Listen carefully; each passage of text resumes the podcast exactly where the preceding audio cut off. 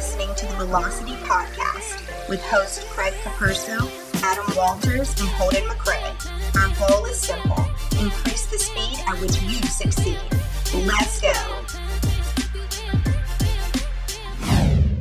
All right, we're here. This is the Velocity Podcast, and my name is Craig Caperso. I'm with my host, Adam Walters, and we have Holden McCray on the line today, and we are going to talk about what does it mean to be healthy and fit. The definition has been all over the board through the years, as uh, we were just talking off offline here with Holden, and we were just discussing the connotation where it meant in the 80s to the you know the 70s and what it means today. And i'm sure each one of us is going to have our own definition of what that actually means and what you might be searching for what google trends might be searching for and why possibly you might not want to search for losing weight essentially but losing body fat. And there's so many different health and fitness tips that we're going to provide for you. And this is an episode that you're going to hear much more frequently and expanded over the course of our Friday sessions where we do Healthy Fit Friday, where we give you some tips and tricks on how to keep yourself in deep health, mind, body, and spirit. So let's, without further ado, let's get this on. So, Holden, we were just talking and we mentioned the fact that, you know, what does it mean to be healthy and fit? And when you grew up, what did that look like to you? You know, as you as you were a young man, you were reading, you know, uh, what the magazines or what the articles were putting out there, what the news was talking to you about, and you know, you had your own definition of what that looks like. So, without the researcher in you, what did that just look like growing up? What did it mean to be healthy and fit as as a young child? Uh, it meant uh, on the nutrition side, mom mom preparing meals that I enjoyed. Uh, given that uh, the types of activities I was doing required um, a certain amount of energy. So it often happened. I mean, rec- if I try and recollect what it looked like, it was generally a breakfast that included eggs, bacon, a piece of toast uh, with butter on it. And at certain times, soybeans were substituted, or we'd have fish at breakfast. So, what I would call a healthy breakfast one that would sustain me for at least a few hours until it was time to have a snack or lunch.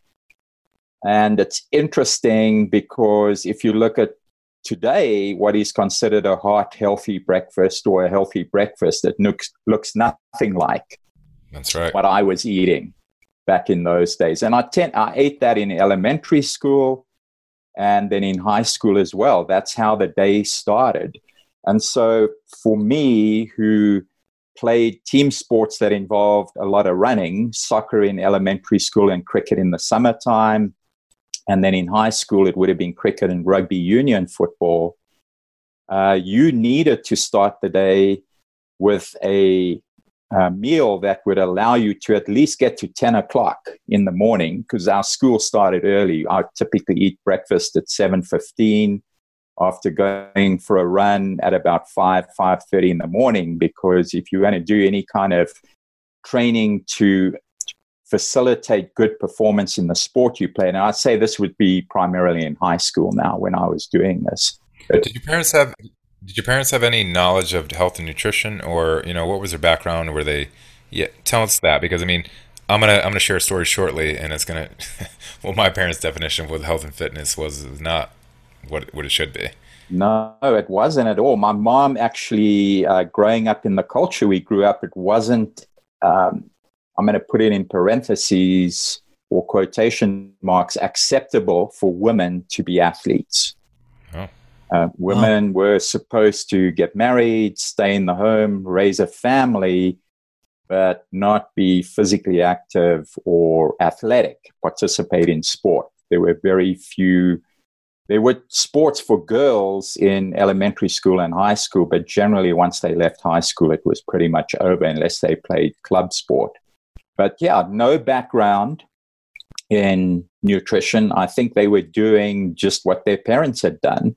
And those parents were doing what their grandparents had done. And they'd figured out what worked and what didn't work. And my mom's side of the family, uh, were farmers. And so they needed to eat in a way that would allow them to work for 12 to 14 to 15 hours a day. Uh, my dad, my dad was an accountant, so he wasn't super active during the day, but he was very active in sport. He played representative sport.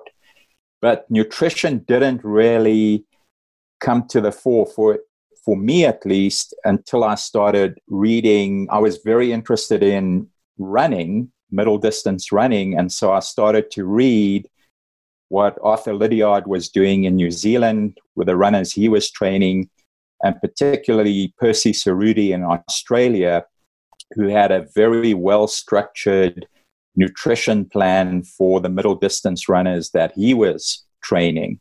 And then there were magazines, and I, I can't even recall what they were, but they were old weight training magazines.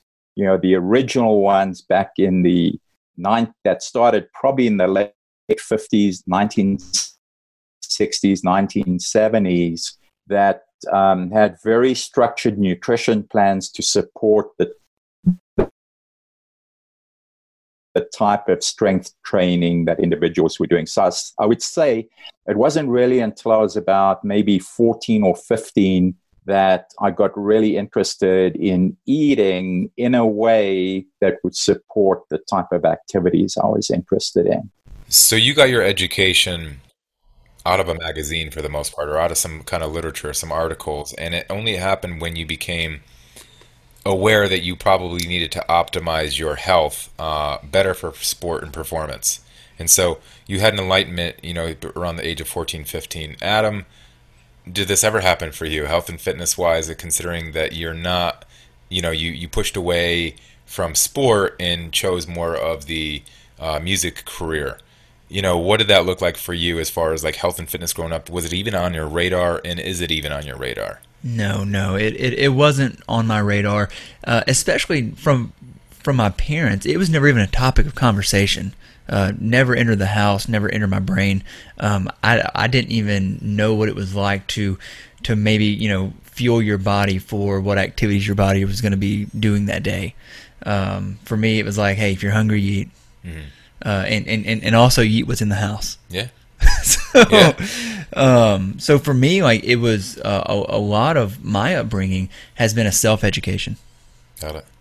And what you're doing now, and, and we in Holden, I'm, I'm not sure if you're privy to this yet, but Adam and I had discussed it in one of our earlier episodes to uh, get Adam kind of jacked. We're gonna we're gonna grow him up a little bit and uh, build put some muscle on him. So he had already in, in one of our Q and A's talked a little bit about some questions he was asking me, and uh, one was about his diet, and I kind of picked it apart. And so my man's gonna have to eat a little bit more. We're gonna have to put some good wholesome protein in there to help build his body, those muscles, that structure, those bones, and different things to help support uh, the weight that we'll put on him. But I gotta say, most America and most of the world is not really sensible about what they're eating. They just basically take this very laissez-faire look and what's the data show right now of how many people are actually obese based on probably what they think is healthy guidelines put on by our government or our um, you know our officers that actually deem this? And there's a whole agenda we're going to get into regarding our uh, food pyramid and all these other things but what is it 40% of people right now are obese? Is that is that the number? Yeah i think the latest data from the cdc just came out uh, in the last 14 days or so 42% um, obese. And, you know, actually, it's interesting because when I started teaching this epidemiology of health and exercise course, and I started teaching that in the late 80s, early 90s, I think our obesity prevalence back then was only around 20%. Amazing. Uh, and what, what's happened is over time they've changed it because it's based on body mass index. So it's your mass in kilograms divided by your height in meters squared. So it's self report data. Yeah.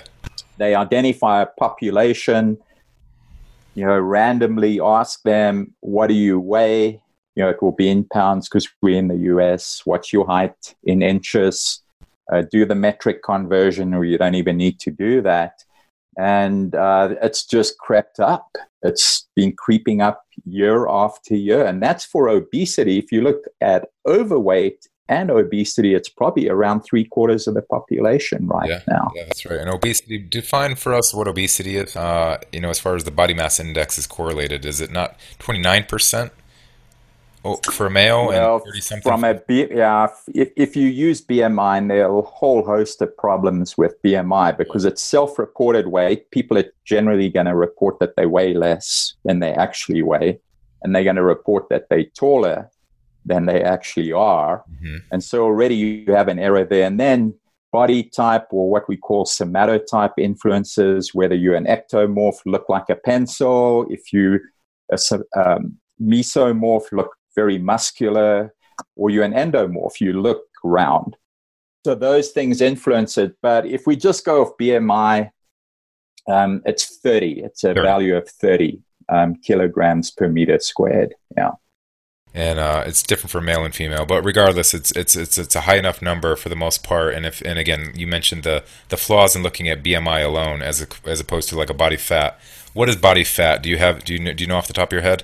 Uh, we for health, uh, men need to be somewhere between fifteen and twenty percent body fat, and for women, it's somewhere around twenty six to thirty two percent. I think are the thresholds. You know, somewhere in that range. That's right. Okay. That's right. And so if you're between 15 and, and yeah, so uh, according to Google here, 26% plus for men, 32% plus for women. And that's body fat. Yes. Yeah, and you would be obese. Yeah, you would be obese. Yeah. It's it's it's a high enough bar that you know for us to you know think about you know eating for our needs and not overindulging and and being overweight. And what I don't like about the world today, and I, I want to bring up my really quick story shortly. But like, it's okay, and it's been glorified as is good for you when these overweight people today's day and age are I'm fat and proud, right? Like the the movement I'm fat and proud and look at me. I don't know what that message serves um, besides to say I'm healthy in my own skin, which is fine. Um, I have a good self confidence and a good self image, but is that not irresponsible um, especially for us health practitioners for the most part, to say, well, unfortunately, you might be a very happy person, you might be sexy fat, and I think there's a thing because somebody who can wear themselves bigger uh, or, or, is bigger, but wear clothes and wear wear their their feelings and like you'll look at somebody who's overweight, but they wear it well, and their confidence is there, and their pride is there, and and they don't look as big as somebody else who would be if you took their clothes right. off, they look the exact same. Um, but their confidence builds this thing, and I and I can I can get behind the movement. And in deep health, that's a piece of the puzzle. So you know they they might be checking the box off in this this um, you know mind uh, you know environment where we we we look at the spiritual um, you know psyche of our, our being and our healthy mind, etc. But they're missing the boat that it's not okay to walk around in this position because you're now at risk for all of these other leading indicators of health that uh, you know say for example i believe the heart attacks right now rate is um, one or two is the leading cause of death in america. But um, that's that's my point is like when, when we look at these people that now it's like sexy to be fat and this other agenda i think there just needs to be a little bit more education along this line. Like it's good to have a good self image and a good body image, but you know, we need to make sure that folks are aware that, you know, they're putting themselves at risk when they're carrying around this much weight and you know they would be doing themselves a service um, and the health system a service provided they got themselves into a, a, more comfortable weight that would not be obese and that would be something that they can walk around have more energy more health um, and just a longer longevity of life yeah, I'll say a few things in response to that. I don't believe weight's a good indicator of health. So um, I had two girls, uh, two daughters. I do have two daughters. Uh, we never had a scale in the house, and I never spoke to them ever about what their bodies looked like. I just refused to do that because I don't believe that weight is an indicator of your health. And there's enough unattainable messaging that happens to girls and to young women and even older women about what their body should look like. And that's driven by the media. Mm-hmm. I am very, very convicted that um, what we should be focused on is health. And if you are eating a, in a way that supports health, and specifically, you raised the issue of chronic diseases, right? So the leading ones are heart disease, cancer, and diabetes is actually increasingly prevalent. Um, how should you be eating to minimize your risk of developing those diseases at an accelerated rate and suffering the health consequences of them, and in particular, diabetes, um, which is a very serious condition. And we know that with diabetes in particular, about 95% of the diabetics in the United States are type 2 diabetics. That means they're insulin resistant. And that when they present with that diabetes, they are generally overweight or obese, or they have an increased waist circumference, which is reflective of their metab- metabolic disorder. Now, we are starting to see it in a lot of young people as well. So, I work in esports, which we've talked about a little bit before. Mm-hmm. You know, are they actually athletes? And we're starting to see in these 18, 19, 20, 21 year olds that they are pre diabetic or diabetic, but that's primarily because of their occupation or their sports, sitting a lot, being very sedentary, and consuming large amounts of excess sugars every single day. Mm-hmm. Um, so for me, I don't like the scale. I don't like talking about what you look like. I'm far more interested in the fact that we need to eat in a way that is not toxic, that doesn't harm our health. And unfortunately, in the United States, we have processed foods with added sugars in them. We have dietary recommendations that drive high carbohydrate consumption.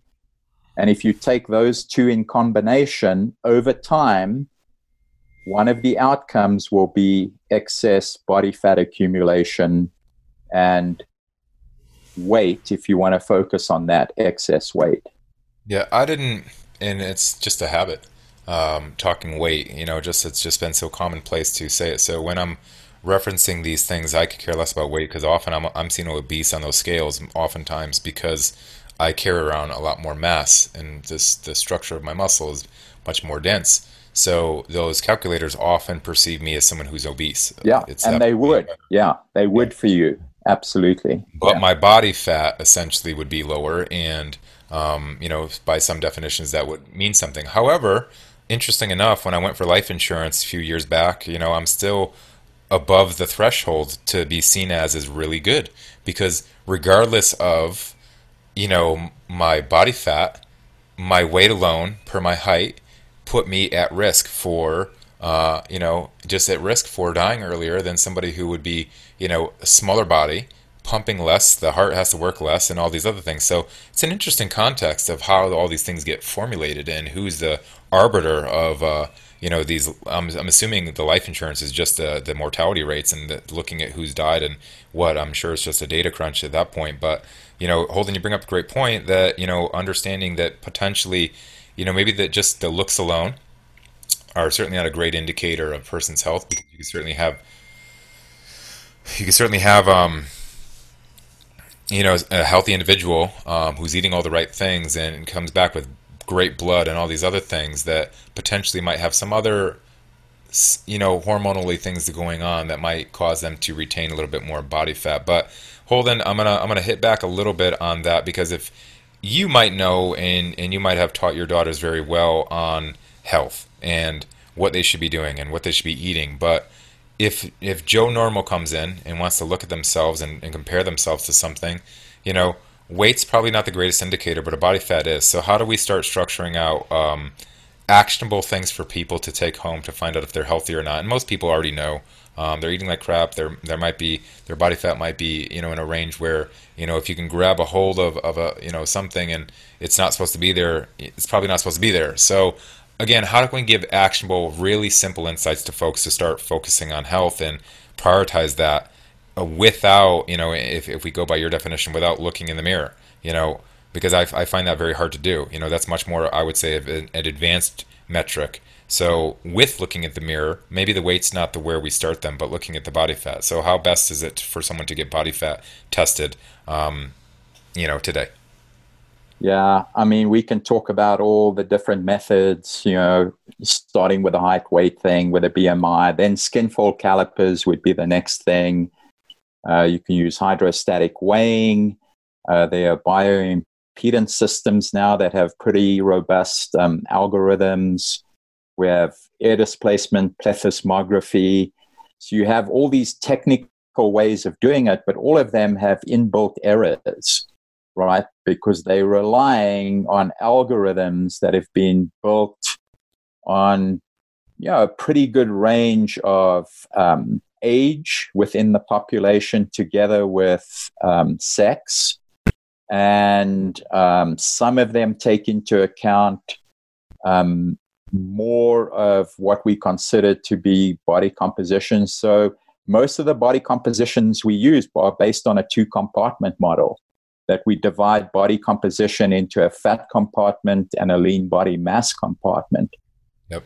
But lean body mass is about 60% of our body mass, our weight is water weight, and that's, that's right. pretty variable. And then you've got bone mineral in there, which at least in women is quite variable because it's largely based on, well, it's to a certain extent based on hormonal levels, particularly estrogen. Um, you've got the bone mineral compartment, and then you've got muscle, skeletal muscle. Um, and so, how do you how do you factor those compartments into your estimate of what the body composition is? Um, so I use it, but I I, I talk to my students who are going into medical school or perhaps the health fitness area that you can use it as a guide, but it should not be used as a prescription. You can use it as an indicator of progress that is being made or to help you set goals for the person that you are working with or advising on nutrition and exercise, but don't use it as a a tool to tell them where they need to be. Um, I, I personally, I like your idea of looking in the mirror or reflecting back to when you were 18, 19, or 20 years of age, mm-hmm. and what size clothes were you wearing back then? Are you still wearing the same size dress? Are you still wearing the same size pants if you're a guy? Are you wearing the same belt as you did? when you were 18, 19, or 20. If you are still doing that, then probably not much has changed, whether you're right. 40, 50, or 60. However, if you're not wearing those same size clothing, if they you're having to buy much larger clothing, then that's generally an indicator that you're accumulating back body fat. If you're a guy and you're standing with your feet together and you look down and you can't see your feet. There's another one. There's another one. You can see something else. That's the indicator. Yeah, that's a very good indicator that you actually have accumulated body fat in probably one of the worst places to do it because yep. we know that ab- abdominal body fat secretes highly inflammatory substances into the blood and most of our chronic diseases, heart disease, cancer, Alzheimer's disease, and so on, are diseases of inflammation in the body. So I like I like the idea of clothing. If your clothing's getting tight, you need to change something. Other than like if you're training Adam, who's gonna hopefully, you know, gonna, gonna be a responder if he's going to be a responder to your program, your nutrition and training program, then he's going to need hopefully larger clothes. But I'm going to give him some clothes to say, hey, you can't stop eating until you fit into these clothes. yeah. so, so, so, so, what we're saying here, guys, I mean, am, am, I hearing you guys correct? So, so you can be fit but and, and not healthy, or you could be healthy and, and not fit. Both. Yeah, there's a, there's a way because I mean, literally, you could you could take blood samples of somebody and kind of just make sure that they're normal health markers and we probably we won't do it in this episode because we have to probably brainstorm on exactly what we could give as a prescriptive definition of health from this podcast would say, hey, if these markers are here, it's probably some general good advice that we can give you. So we'll, we'll get back to you guys on another further episode on these Fit Tip Fridays. But absolutely, Adam, that you can be healthy and maybe not look it, and you could maybe obviously, um, you know, look um, look really good and not be very healthy. And I could attest to that right now with uh, the bodybuilding circuit. You know, us is you know athletes that have trained their body into the two to three percent body fat and you know, I know when people say two percent, it's kind of funny, but the three percent is much more reasonable. Three to four percent, you know, is where most of you know the people that are on stage are, are sitting uh, dependent. You're not really healthy at that level, so there's definitely you know you can't sustain those levels. You know that super super low body fat, so that's not healthy either. So yeah, there's both spectrums that exist, and when we're referencing deep health um, there's a whole other component that's psychological and and and and, and so on. And so, Holden, you you can agree with that. And you know, I yeah. really like your, your, your health assessment using the clothes that you when right. you were young and feeling healthy and fit is is a good metric to say, hey, can I actually fit into those clothes too? Uh, so don't throw away your your pants. Uh, you know, when you were a kid, don't don't be giving them away. They're they're the way you're going to test yourself. Um, yeah, I mean, and that's true. You can, as you mentioned, there's a what we call a critical level of body fat below which, if you go below that critical level, you start, if you're an athlete, you start getting injured or you start having um, more frequent um, health issues. You know, it could be upper respiratory tract infections, it could be chronic fatigue, things like that. So for men, uh, the, the essential amount of fat we need in our bodies in order to sustain life is 3%. For women, it's generally somewhere around 12%. Now, there are exceptions. There's some uh, marathon runners, women, who have body fat as low as 8 or 9%, and they still what we would, you know, the term healthy again, in parentheses, they still healthy you know, a, a, a, doctor would look at that, or someone who works um, in the area of metabolism might look at 8% body fat in a woman and say that's a serious issue. Yeah, yeah, absolutely. It's a serious concern, but they're still menstruating normally, they're having children if they if they desire and they don't have any of the consequences that you would expect for that low level of body fat but that's the exception rather than the rule.